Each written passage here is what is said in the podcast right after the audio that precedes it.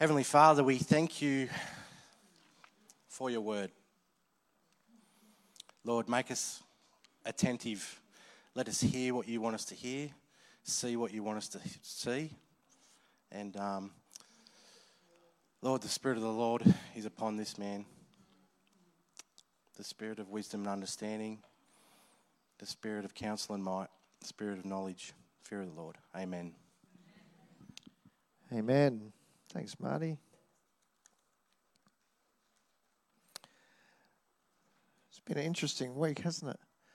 Um, I, I am curious by nature, and so when large world events happen, I tend to want to watch and process.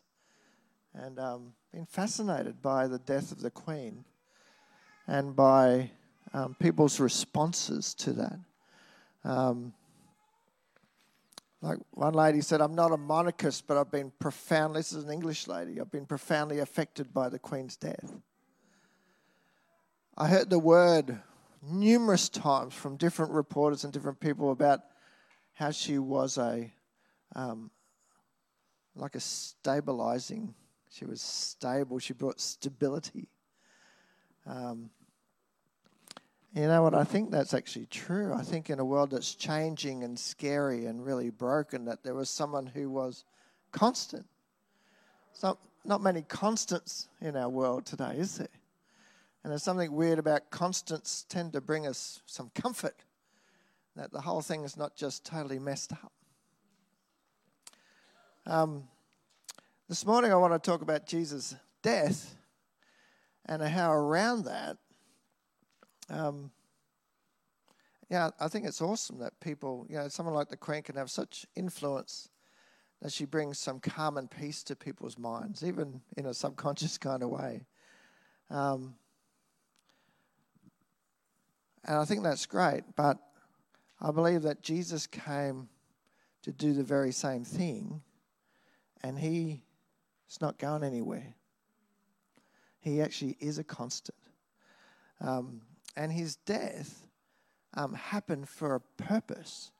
And so this morning I want to just start us with the question why do we carry what Jesus died to carry? Why do we continue to carry what Jesus died so that we don't have to carry it anymore? And I want to turn to the um, it's an amazing piece of scripture in Isaiah 53, and they call it the Old Testament gospel. In other words, the Old Testament good news about Jesus Christ. And um, I want to talk about how Jesus died that we may be healed. And I don't believe, I'm not Greek. I love their food, but I'm not Greek. And the Greek Empire brought us something that I think was unhelpful, and that was we separate the mind, body, and the spirit. And as we look at this passage, we'll see that the Hebrew mind never does that. And I believe we get the mind of God through the Hebrew mind because he chose his people to reveal himself to the world. Jesus was a Jew. And, um, and so the cross, Jesus' death on the cross, made a way for us to be healed physically, spiritually, and emotionally. And I'm going to separate them this morning, but I don't believe we should separate them, if that makes sense. I'm just separating them to make points. But as we look at even some of these words, the theologians will argue whether some of them actually mean grief or whether some of them mean sickness. Um, that's how hard it is to separate because God doesn't separate. So when He heals our spirit, often He heals our emotions or He heals our body. And we want to talk about that this morning. So Jesus died, first point, and there's some handouts there if that's helpful for you. Jesus died to provide healing for our physical pain. Now, this is one of the words they argue over. Um, but again, I believe the connection with the, if Jesus died, right, I just, a bit like Melissa was saying this morning, other people were sharing. I totally agree with you, Matt. Um, you know, there's a proverb that says the wise is kind to the animal. But like Marty said, you know, same thing. Look after butterflies. Is that God? I heard I'm a fan of Derek Prince. He's gone to be with Jesus now, but you can still hear his teaching. And he says, um, Jesus, um, God attends the funeral of the sparrow. And often when Derek Prince would say that, he'd start to weep because the power of no one cares about sparrows, but God does. Lots of people don't care about bees, but God does. Not everyone cares about butterflies, but not everyone cares about you, but God does. Hey, come on. Come on, we need, I want you to get it in your spirit today. Okay, because one thing to hear it, it's another thing to receive it. And I'd love you to receive what God has for you this morning. So Isaiah 53 4 says, Surely he took up our infirmities. Now, that word infirmities can be interpreted grief, okay? But also can be interpreted sickness. And carried our sorrows, yet we considered him stricken by God, smitten by him, and afflicted. Isaiah 53 5 goes on to say, By his wounds we are healed. Today I want us to understand that in dying on the cross, Jesus brought healing for all our pain physical, emotional, and spiritual. The word infirm- infirmities in verse 4 can be interpreted disease, grief, or sickness. The Bible doesn't separate the physical, emotional, spiritual, it just sees them as one, sees you as a whole person. God sees you us as whole people. When sin entered the world, so did sickness and disease. Some people, you know, sometimes people ask difficult questions. We've got to be careful answering difficult questions because we don't know everything. Only God knows, and we don't understand. But I do believe part of the answer of why sickness and disease in the world because um, sin entered the world. God's relationship with people broke. And you know what? This is a, a great spiritual warfare or prayer kind of principle, right? Our will is a gate. So we can open our will to good or we can open our will to bad. Okay? You might say, well, I don't serve the devil. It's like, well, that's fine. But if you give him an opportunity, he'll smash up your life because he comes to steal, kill, and destroy. But if you shut that gate and open it to Jesus, then a whole bunch of stuff is different. And you know what? God's not a manipulator, so he won't mess with our will. We can choose which gate we shut and open and to whom. And too often we want to push that responsibility onto God, the devil, or you know, our ex-partner or whatever. When the will is our choice, we have a choice. We have the power will that God's given us to open the gate to Him. Now, I don't think our will is strong enough to overcome a lot of stuff in this world, but when we connect our will to His will, then we have the power of His will to overcome stuff. So, when sin entered the world, so did sickness and disease. I don't believe this was God's original plan for the world. And it's certainly not his plan for the next world. One of the things the church has got wrong, I think, in the last 30 or 40 years is we forgot about teaching about the second coming and about that we have an eternity in heaven. That, that our life here is about this big, and our life in eternity is about from the floor to the ceiling, and it keeps going. How do you measure eternity? Yet we focus so much in this world. Thanks, mate. I love this verse. It's on your sheets there, Revelation 24. He will wipe every tear from their eyes. You know what? Some people don't care about your tears, but God does. Some people don't see your tears, but God does. And one day, I tend to think somehow He'll do this personally for each one of us. I don't know how. That He will just wipe the tears from our eyes. And there'll never be any more. There'll never be any more. I want to be at that party, friends. That's why I put my faith in Jesus Christ, because I don't want to miss that party. I don't want to miss Jesus wiping the tears from our eyes. There'll be no more death. Hey, how good is that? There'll be no more death.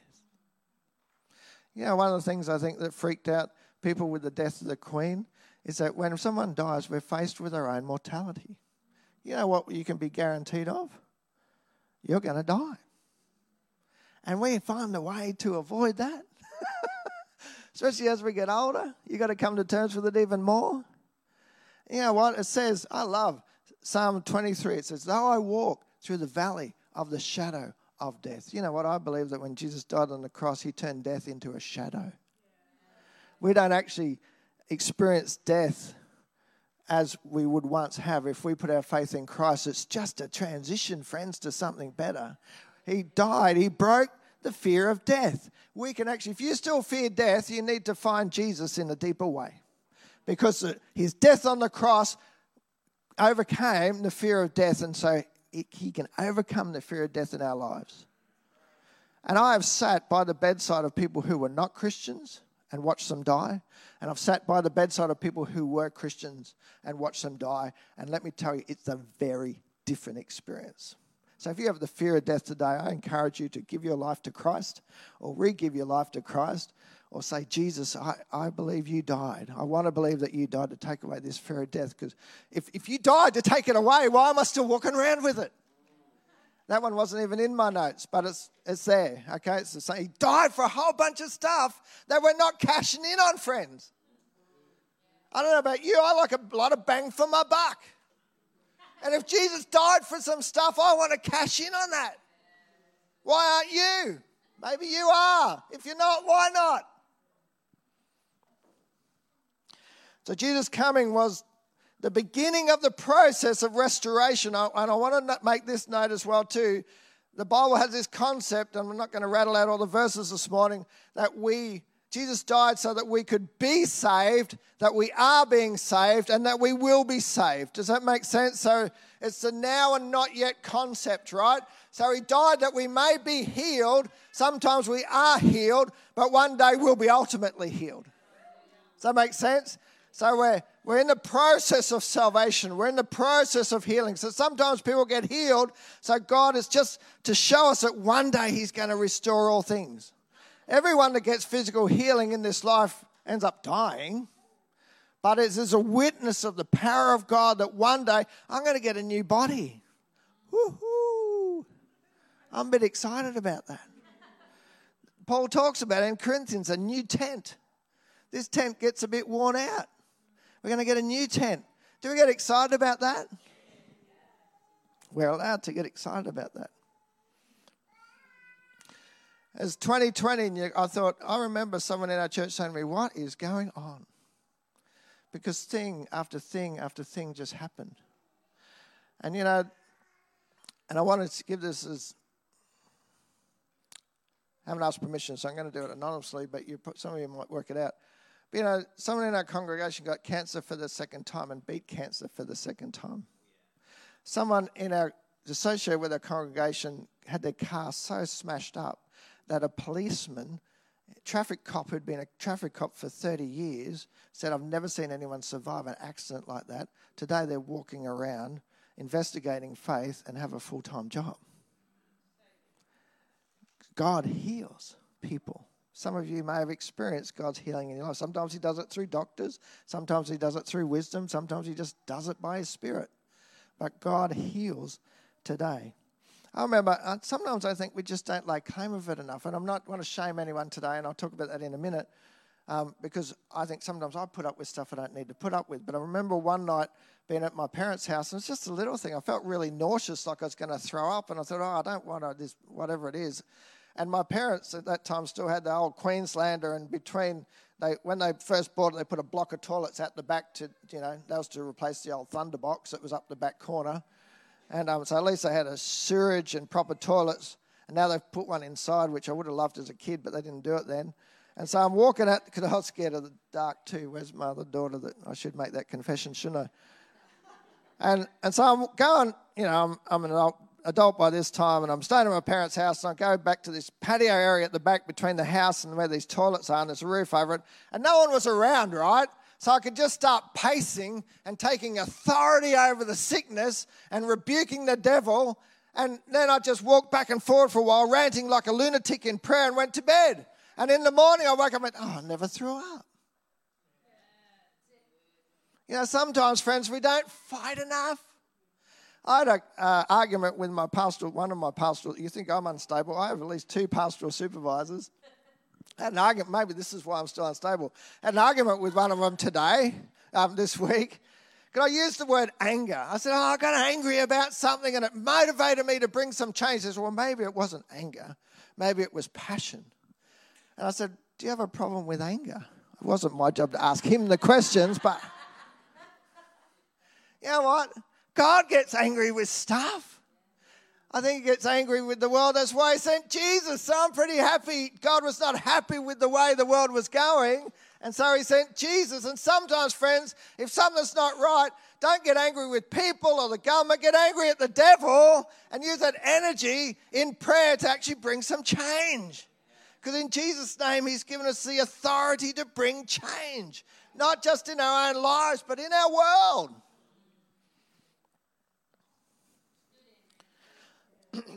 but I want to just balance this, right? Because it's really important to balance the physical healing thing. And you've heard me say this before John Wimber, one of the greatest healing evangelists that's ever been, died of cancer.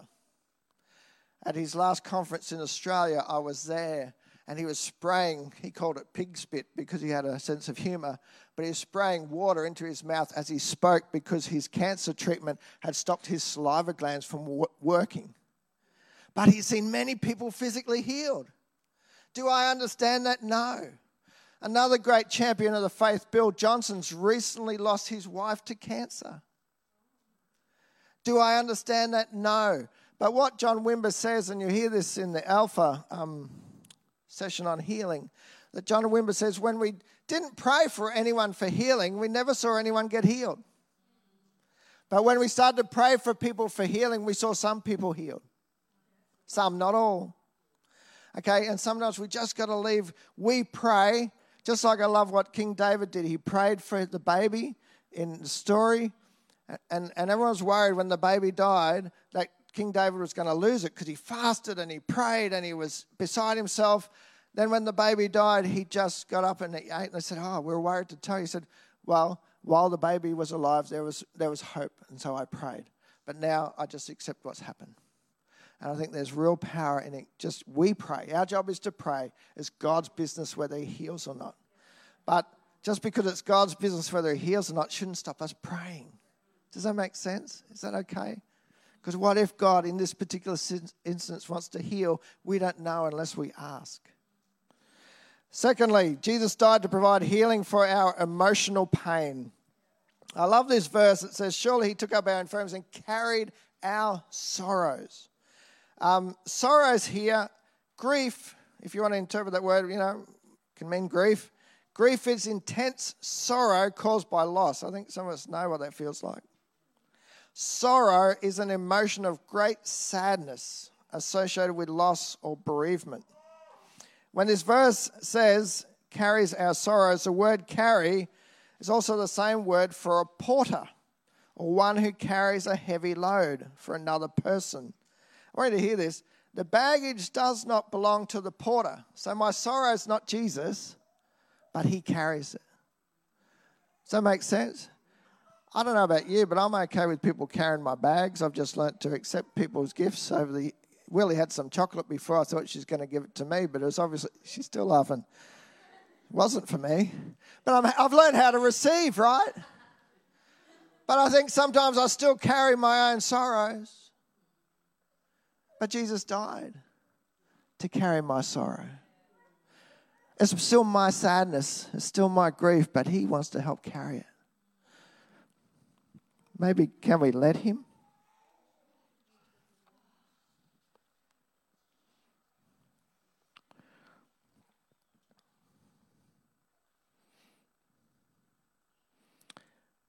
Again, we come to this verse. Um, 4 of Revelation 21, he will wipe every tear from their eyes. There'll be no more mourning. There'll be no more mourning or crying or pain. There'll be no more sadness. Who's comfortable with sadness? I know we have to kind of process it, and I, I don't ever get more comfortable with sadness. It just seems foreign. Maybe it was never meant to be in our world. I suspect before sin entered the world, it wasn't in the Garden of Eden, and, and that Adam and Eve did not experience sadness. And that's why it still seems so foreign to us. Now, the psychologists tell us we need to kind of accept it, acknowledge it, process it. Well, that's great. I think we also need to invite Jesus to help us carry it until we see him face to face and he takes it away once for all. Will you let Jesus carry your sorrow today? Some, maybe some of you carrying sorrow you've been carrying for a very long time. And it's time just to put that bag down and let Jesus pick it up.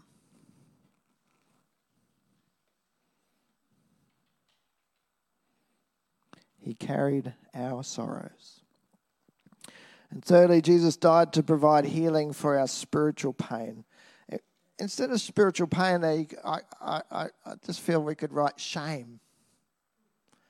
I know, again, psychologists would argue all different ways to um, overcome your shame, but I really believe that shame comes from that, like Sarah was illustrating so well today, that disconnection from God.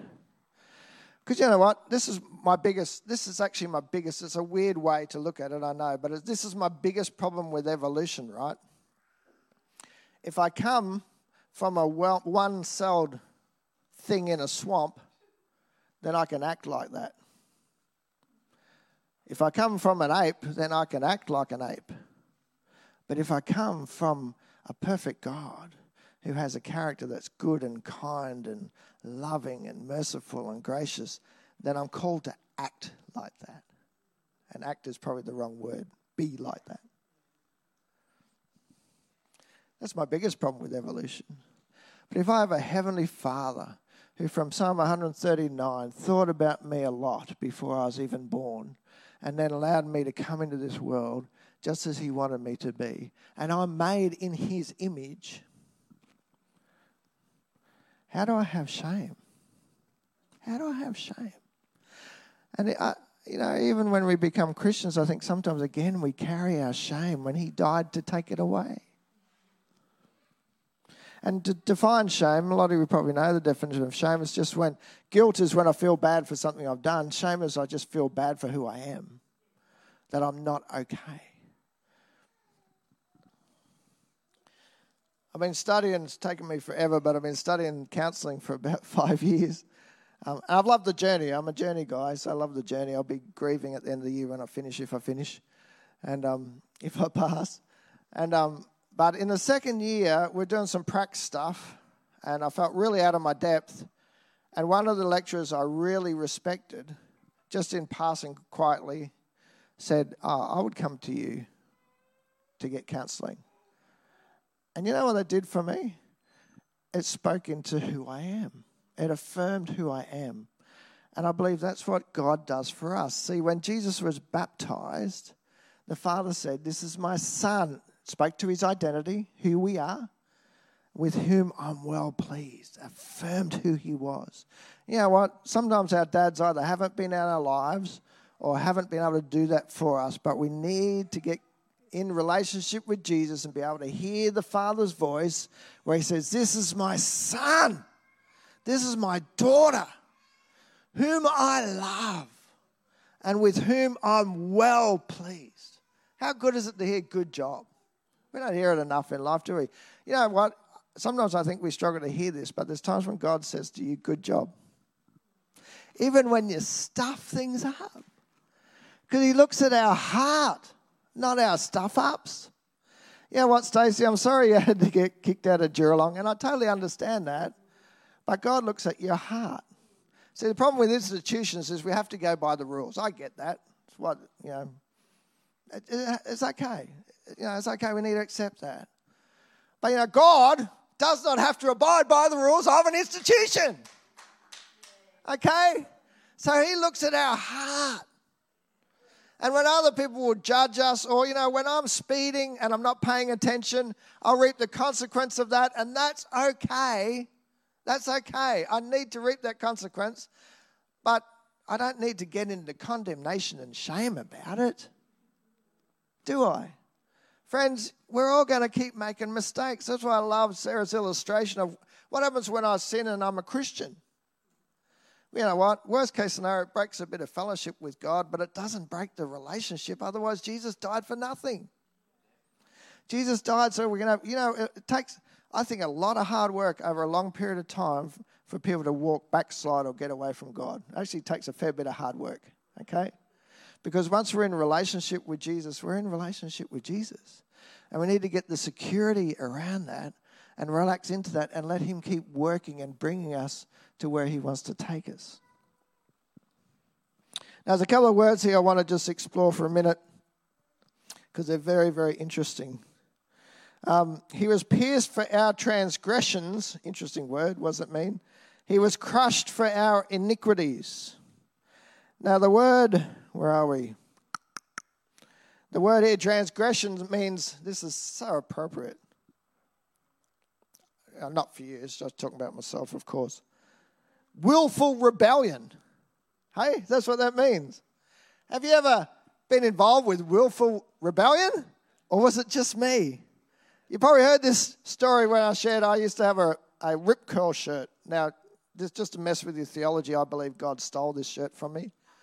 He was teaching me about submission to authority, and I had this very cool long sleeved, you know, it was the 80s, so it was, you know, fluorescent yellow or something, Rip Curl surf shirt that I loved because it said I was born in 1969, right, when Rip Curl was birthed as a company. So on the back it said, rebellious since 1969. And I went, yeah! Right? And God started to teach me about the principle of submission to authority, and my shirt disappeared. And I've never found it since. Maybe that was a miracle. Just vanished. I don't know where it went.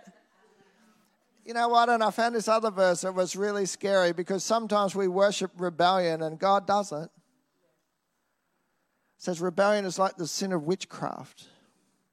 What does that mean? What's witchcraft? Witchcraft's really control at its extreme. See, Jesus comes to give us freedom. Anything that's not Jesus, friends, is going to start to control you sooner or later if you haven't already worked that out. Even my own self will. But if I give my will to Jesus, He will bring me freedom. When I connect with Jesus and have the fruit of the Holy Spirit, we think, you know, sometimes preachers, I think, done a disservice because they give God control of your life. It's like, God doesn't want to control your life, He wants to give you freedom. And one of the fruit of the Spirit is self control. So if you actually want control of your life, lay down the control and you'll get control. Does that make sense? Just need to read the verses. Iniquities means to bend. I found this fascinating too. Iniquities means to bend, twist, distort. Hey? Has your mind ever bended, twisted, or distorted anything? That other people called reality and you turned it into something weird? That's called iniquity. When sin entered the world, iniquity entered the world, and our minds got weird. Have you ever checked in with someone saying, you know, what, what just happened there? And they go, nothing. Oh, really? Iniquity. It bends, twists, distorts, describes sin's power to twist and distort something good. Great example is sex, hey? Sex was God's idea. It's a really good idea. It's a really good idea in its right context. How much has iniquity bended, twisted, and distorted sex to make it something that becomes has become very painful for some people, very hurtful for some people.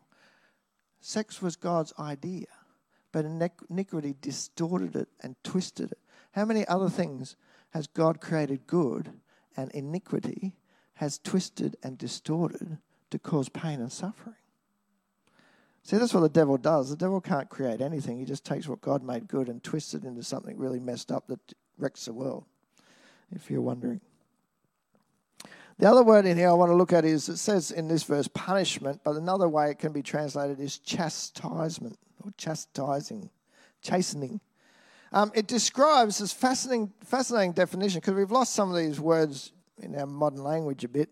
Um, because, you know, just love, love, love, and everything will be okay. Well, I don't think that's actually true. Um, chastening describes the. Imp- Can't, don't know what that word is. Can't read my own writing. Chastening is painful consequences. So Jesus suffered the painful consequences of sin so we don't have to. You ever suffered the consequences of something? It's disappointing, I remember rolling my first car. I suffered the consequences of not, uh, you know, I, was, I had this car for a while. It was under the garage. You wash it, you know, 16 year old, you wash the car even before you get your license because I got a car. I can't wait to get my license. And then I had a license and a car, and then I had a license and no car. and I had to suffer the consequence of that. Well, you know what? Praise God, we don't have to suffer the consequence of our sin. We don't have to suffer the consequence of separation from lo- the love of God or the peace of God or the joy of God. We don't have to suffer the consequence of being separated from God forever. When we accept Jesus, we can experience the forgiveness of sin, his power to overcome sin, and the peace of having a clear conscience before God. We can come to God and receive forgiveness because, our fa- uh, because of our faith in what Jesus did on the cross. Who loves freebies? It's just me. Come on. Who, is there anyone in the room, if you're brave enough, that doesn't love freebies? Anyone? Anyone not love freebies? You know what? I've thought about this, and if you can think of something that's not that is really free, let me know. But I don't think anything's free. Trees got to pay for that, don't they? I'm just trying to think of this philosophical principle. Is anything really free? And all the freebies I've ever received, someone somewhere paid for that.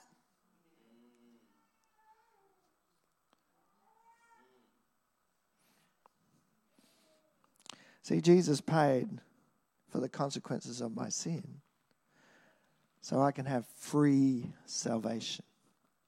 I can have a free relationship with Him. But He paid dearly. We talk about the free gift of salvation, but it was very costly for Jesus.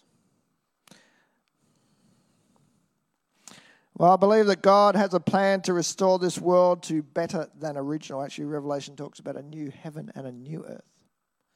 And that Jesus came to was was I don't think the start of that plan. I think the plan started way back in Genesis, but I think it was a significant moment in that plan coming to fruition when Jesus came to this earth. And another very significant moment in that plan when Jesus died on the cross and then was raised from the dead. And God is still bringing that plan to fruition.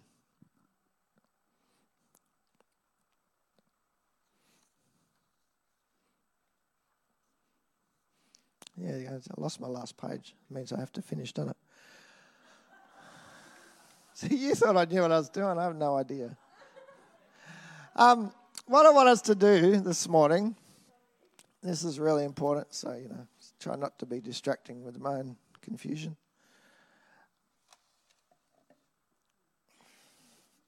I'm not that old yet, mate. this one's only light.